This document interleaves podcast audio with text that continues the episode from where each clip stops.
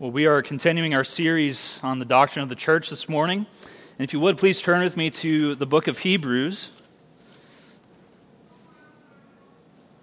in chapter 10. And we're going to con- uh, pick up right where we left off. Last week, we considered this fundamental foundational principle that there is and ever was and ever will be one people of God. And this one people, the church, Yet we understand and we distinguish between the church visible and the church invisible. And today we want to dive into the importance of the visible church, and in particular, why the visible church is so important and why membership within the church is so important. There are many different passages in our Bibles that stress this point. We could have considered a lot of them, but this morning we want to uh, use Hebrews chapter 10 as our, as our starting point as we consider this important uh, topic. So look with me at Hebrews chapter 10. I'm going to start reading for us in verse 19. This is the word of the Lord. Therefore, brothers, since we have confidence to enter the holy places by the blood of Jesus, by the new and living way that he has opened for us through the curtain, that is, through his flesh, and since we have a great uh, priest over the house of God, let us draw near with a true heart and full assurance of faith, with our hearts sprinkled clean from an evil conscience, and our bodies washed with pure water. Let us hold fast the confession of our hope without wavering for he who promised is faithful. And let us consider how to stir up one another to love and good works, not neglecting to meet together, as is the habit of some, but encouraging one another, and all the more as you see the day drawing near.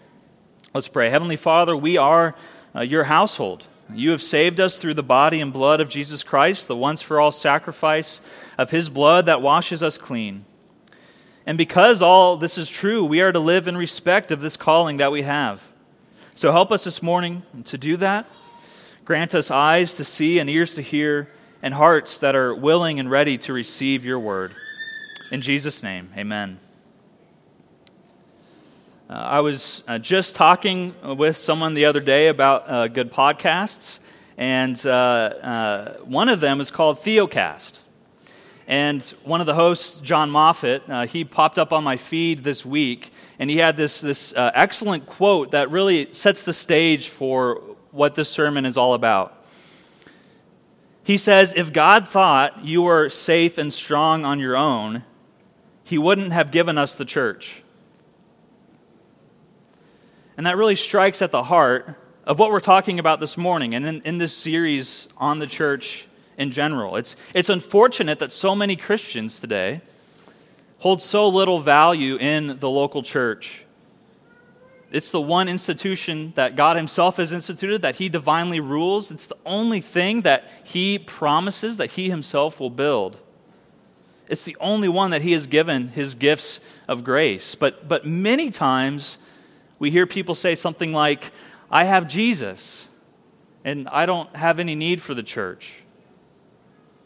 Or they would some, say something like this that I, I love Jesus. He's great. I'm a big fan of Jesus. But I don't care that much about the church. If we were to put that sentiment into theological terms based on the categories we've been talking about in this series, the argument that's being made in a statement like that is this that I can be a member of the invisible church without needing to be a member of the visible church. That's what they're saying. I can have saving faith in, in Christ, and that's all I need without joining myself to any local community of fellow believers. The only problem with that kind of division is that that's found nowhere in Scripture. Nowhere in our Bible, nowhere in the New Testament is there a Christian who's described as someone uh, as described as being alone being without the, the body of believers, without the church.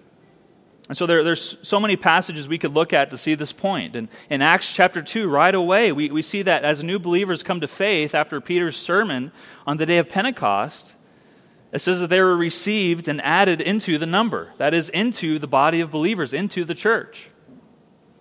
In 1 Corinthians 16 and Acts chapter 20, we, we see how the, the saints would gather on the first day of the week on Sunday, the Lord's Day, that's the day that, that Christ raised from the dead. And so Christians now gather as the Christian Sabbath on Sunday. We worship the risen Lord on the Lord's Day. And we gather together. They do not neglect to meet together corporately. Many places that we could look at, but our passage, and let's look there again now, so look there with me, it really drives home the importance of the local, visible household of God. So, the author of Hebrews, he's just finished summarizing what Christ, as the greater high priest, as the greater sacrifice, all that he's accomplished, compared to the old covenant sacrificial system, all that that are only ever just types and shadows. We did a series in Hebrews uh, last year. I think we finished it up. Uh, before, I, before I got here, but I know that you've, you've, you've heard Hebrews faithfully preached to you. You know what this is all about. So, all this is true. It, Christ's sacrifice was once for all. His blood truly accomplishes the forgiveness of sins and cleanses his people from their guilt. So in verses 19 through 21, he, he summarizes uh, all that he's already talked about. He's summarizing what Christ has done for us. So look there again. He says, Therefore, brothers, since we have confidence to enter into holy places by the blood of Jesus, by the new and living way that he opened for us through the curtain, that is, through the flesh, and since we have a great priest over the house of God. You notice the word since there. He, he's laying the foundation of a causal argument. So we can draw near to God by Jesus' blood. He has provided the means of our salvation through his sacrifice. He is our great high priest over, and, and notice that, over the house of God, over us. We are his household.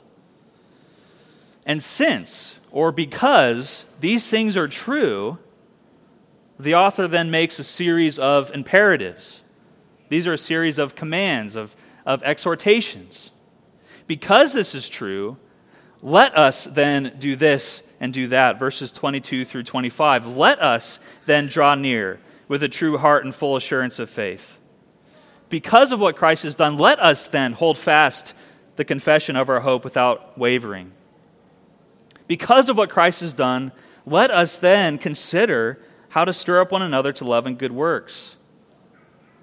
And notice what's important for us today that we're considering. Let us not neglect to meet together, as is the habit of some, but always meeting together to encourage one another, to help one another in our confession of faith, to help one another and remind each other of what is true of us in Christ Jesus our Lord. This is the corporate reality of the Christian faith we are to gather together so that we can encourage one another, edify one another in our calling towards love and good works, stirring one another up, holding fast, holding each other accountable to the confession of our faith, reminding ourselves of what is true.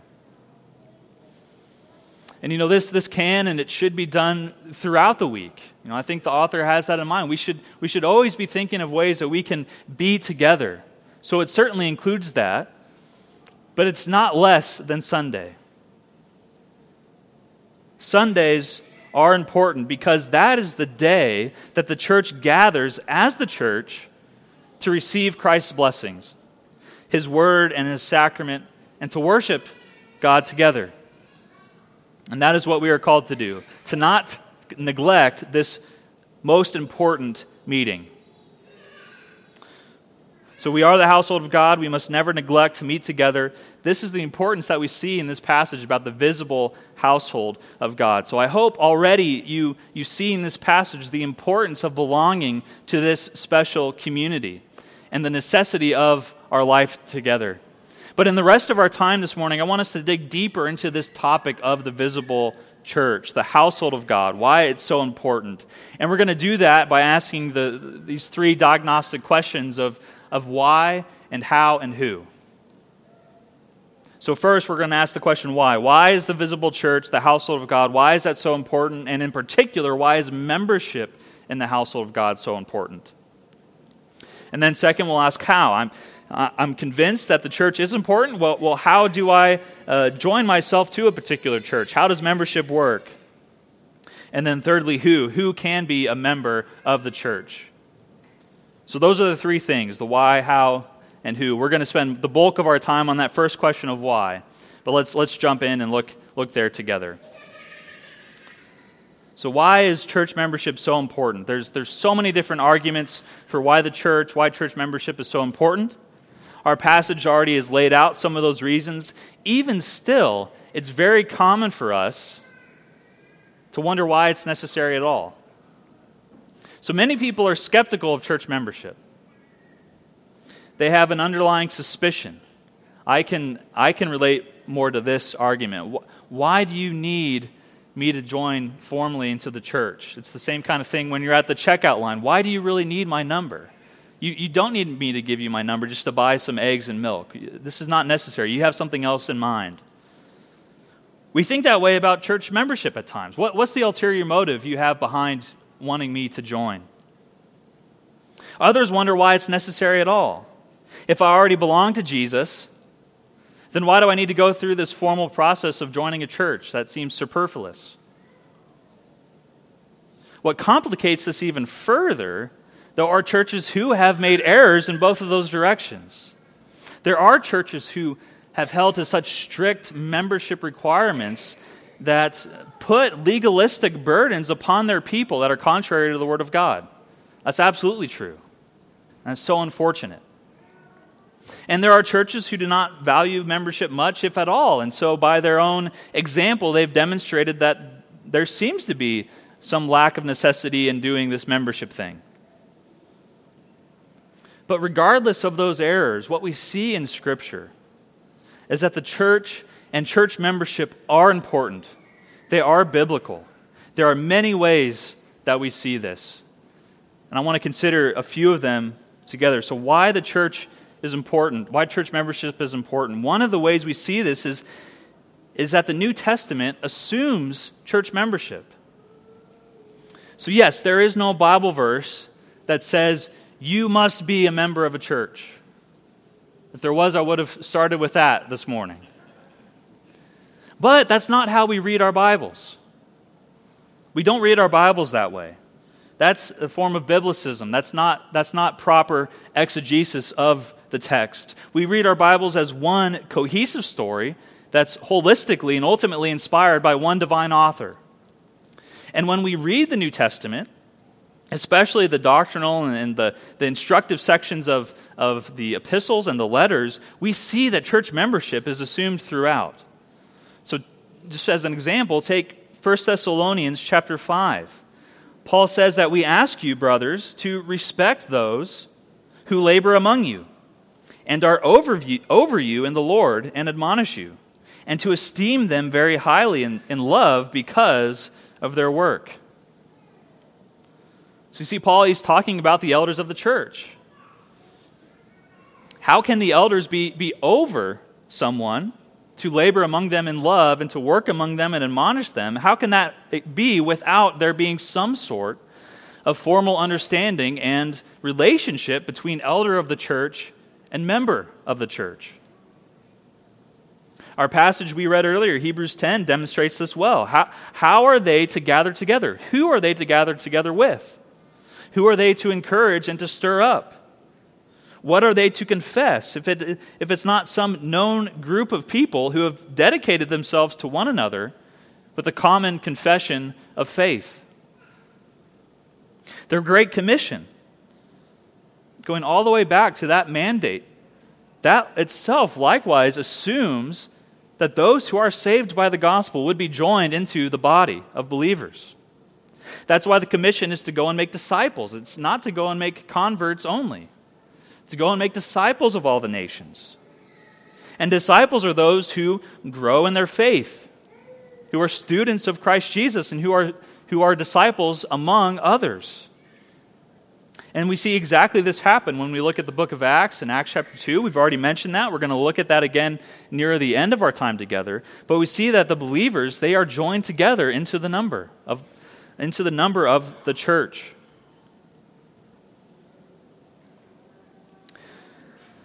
Another reason why church membership is so important is because dis- uh, discipline in the church requires church membership. In Matthew 18, Jesus gives the instructions of what we are to do when someone sins against us. There's a, there's a process that we go through. And the first step is for the person to address the one who has hurt them and to explain their hurt, and hopefully he will listen and you will have won your brother or your sister over to you. But if, if that does not work, then the person who's been hurt, he's to, to fill someone else in, one or two other people, to bring them along. And then this small group comes to this person and, and addresses the issue. And if still that does not work, then the third step of the process, Jesus says, is to go and to tell the church. Now, what is he saying? That the person comes up and gives an announcement to the entire church on a Sunday morning about, about the, the beef that they have with someone else? That, that's not what Jesus is saying.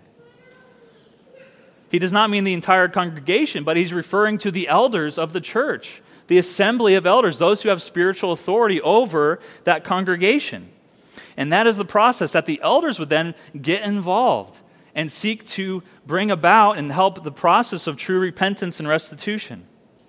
And of course, there are times when there are sins that are public, and the elders will have to disclose that information to the congregation, and that's necessary. We see that even in Scripture. In 1 Corinthians chapter 5, Paul talks about this, this notorious uh, case.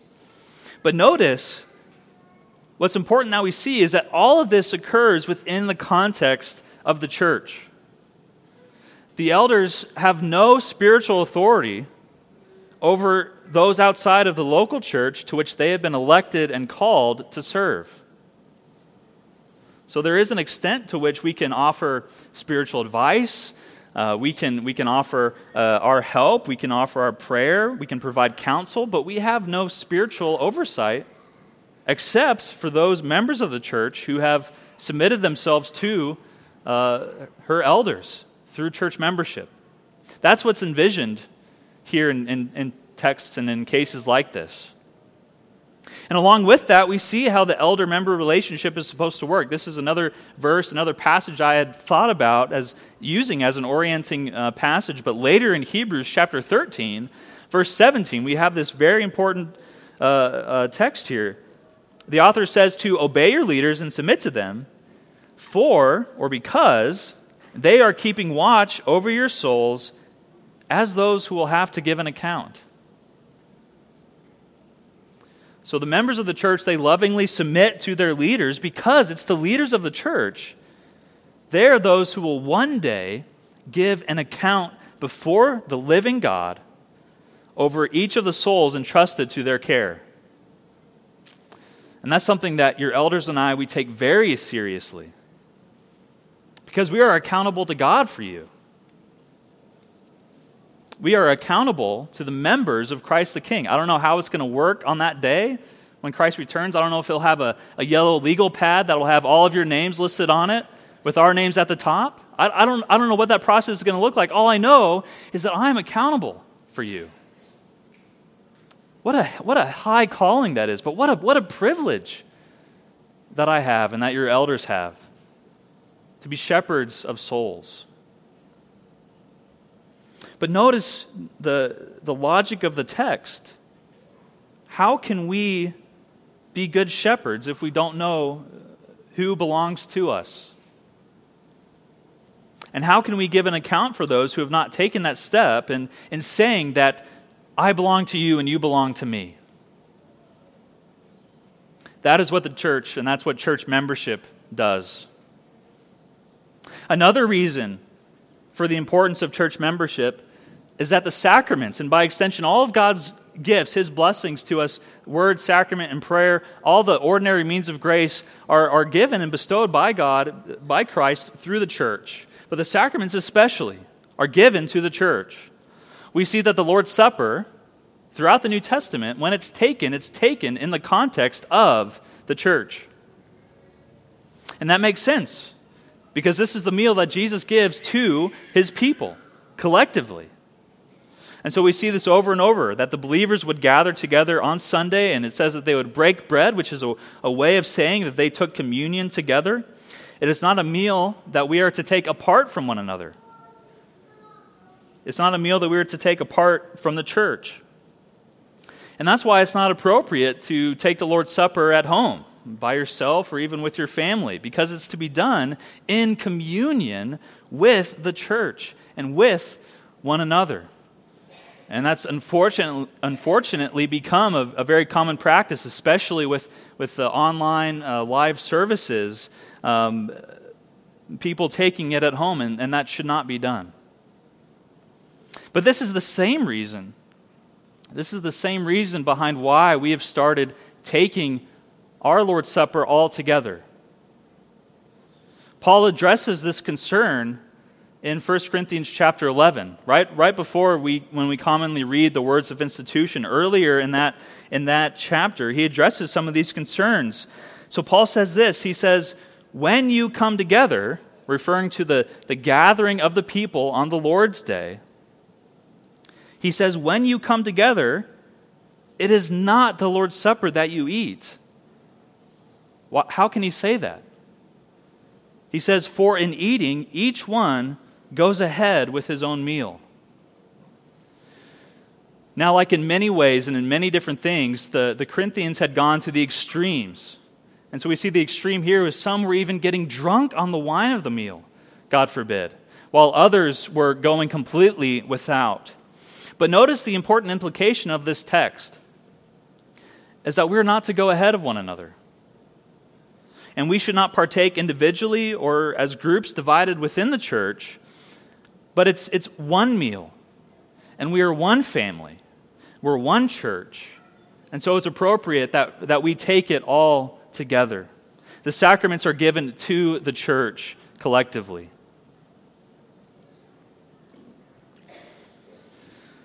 Well, those are just some of the reasons why we feel so strongly about church membership. There's so many other uh, reasons we could discuss. You know, membership, it, it keeps us accountable. It, it, it uh, declares before the world that we're part of something bigger and greater than just ourselves. Uh, membership is a commitment, and commitment is so valuable uh, today, especially in our culture that doesn't put any value on commitments at all. But I hope that you see from all of this that membership is necessary because it is biblical, because it is how Jesus has instituted his household, his church, to be. So we've looked at the first question, the, the why question. We've seen why the church and church membership is so important. But what about the how question? So you've gotten to the point where you understand this is important, I'm all for it. But now the question is how? How does this process how does this process work out? Well, it did work out perfectly that we had a good example of that already this morning. And I wish I was able to tell you that I'm smart enough to plan ahead like that, but it was, it was just a, a happy uh, uh, providence uh, because we know God works providentially in that way. But what we saw today was really just the final part of the process. And so let's take a step back and consider what happens when someone joins the church. And this is when we need to remember the, the distinction we hold between invisible and visible. Because we, as elders, we cannot bring anyone into the invisible church. Because the membership requirement for the invisible church is true saving faith, is regeneration. That's the work that God does alone. And He's the only one that works faith in you to bring you into salvation, to bring you into his, his household, to write your name in the book of life. That's what God alone does. He alone can judge the heart. But for those who have come to Christ, and if you have professed your faith in Christ, you can be confident and assured of your salvation in Him. For, for those who have made that profession, then it is appropriate for you to join a local congregation of the visible church. And that's where we come in. The membership requirement for joining the visible church is a credible profession of faith. And so, the way that we do that in our church is through these membership vows. We, we meet with the family, we meet with the individual, we go through these vows. And these are not our vows. That's so important as well. These are not vows that we made up at Christ the King. These are the, uh, our denomination, the Presbyterian Church in America, which itself is a church. We use the, uh, these vows, and that's wonderful because it shows how we're not just one congregation, but we are part of the much larger church. But notice what these vows are getting at, and you can even look back at them in the bulletin if you'd like. You see, the first three vows, they acknowledge that you are a Christian. That's what you're saying when you take those vows. that you are a sinner, that Jesus saved you, and because of that, you're going to live a life that's pleasing to Him. The fourth and fifth vow get at the importance of church membership that we discussed, that we need one another. And so that you are going to give yourself to a local congregation. You're going to give yourself in membership to Christ the King because you need us and we need you. You're going to submit to the elders of the church and you're going to seek to do what Hebrews chapter 10, what we've just read, you're going to seek to do what that's encouraging and, and, and asking us to do. And so that's the process of, of becoming a member. And it really is that straightforward and that simple. And so if you have any questions about church membership, or, or if you have not yet joined in membership, then, then why not? And come and please talk to myself or one of the elders after the service. We'd love to talk to you more about why church membership is so important, why we love and value and cherish church membership so much. We'd love to talk with you more about that. And that also that leads us to the last thing, this last diagnostic question. We'll, we'll end with this. That's a question of who. So we've, we've seen why the church is important. We've seen why church membership is so important. And we've seen how it's done, that, that process of going through membership and taking those vows. But now the question is who? Who can be a member of the church? What are the requirements to be a member? One of the reasons I love the vows that we take is because it clearly shows for us who can be a member of the church, who can qualify for this. And the only requirement for membership in our church is that you're a Christian. That's it. That you profess that you need Christ, like each and every one of us. So that is to say, our, our membership vows are not any more narrow than the narrow gate itself. If you are a sinner in need of Jesus, and if you are resting in Him alone for your salvation, then you are in the right place, because that's all of us as well. So let me say that again. The only requirement for membership in the church is that you profess Christ. But you say, but you're a Presbyterian church. Yes, we are. And, and, we cherish that, and we find great value in, in our, our Presbyterian history and our form of government and our Reformed theology and all of those things. But that's not a requirement for membership in our church. To be a member of our church does not require that you agree with every single point of doctrine. It does not mean that you have to toe the line and agree with every particular belief we have in this particular church though we hope that you will uh, consider what we have to say, that you'll listen to our instruction and our teaching. We, we find it very valuable. And we don't shy away from what we believe to be true. But the requirement is not full conformity. The requirement is actually not any kind of qualifier that we could add, not any kind of perfection in this life, not any kind of status or, or wealth or any other kind of qualifier that we could conceive or think of. It's only if you profess Christ. It's only like that tax collector that beat his chest and said, God, have mercy on me, a sinner. That's the only requirement. So if you're like those believers on the day of Pentecost, you know, the, the, the, word preached uh, cut them to the heart. There was conviction of sin and an understanding that they were in need. And so listen to how this, this story is told in Acts chapter 2. It says, Now when they heard this, that is, when they heard Peter's sermon on the day of Pentecost, they heard the word preached, and they were cut to the heart. And they said to Peter and the rest of the apostles, Brothers, what shall we do? And Peter said to them, Repent and be baptized, every one of you, in the name of Jesus Christ for the forgiveness of your sins, and you will receive the gift of the Holy Spirit. For the promise is for you and for your children, and for all who are far off, everyone whom the Lord our God calls to himself. If you have been saved by faith, if you have been cut to the heart by what Christ has done for you, then come and join in with the rest of us. As it says at the end of Acts chapter 2, and the Lord added to their number day by day those who were being saved. So come and join in the number of the visible household of God. Let's pray. Lord Jesus, you have saved us, you have claimed us, and you have made us one family with you. May we never lose sight of the importance of our membership in the household of God. And help us to grow closer together and to grow closer to you. And we pray this in the name of Jesus. Amen.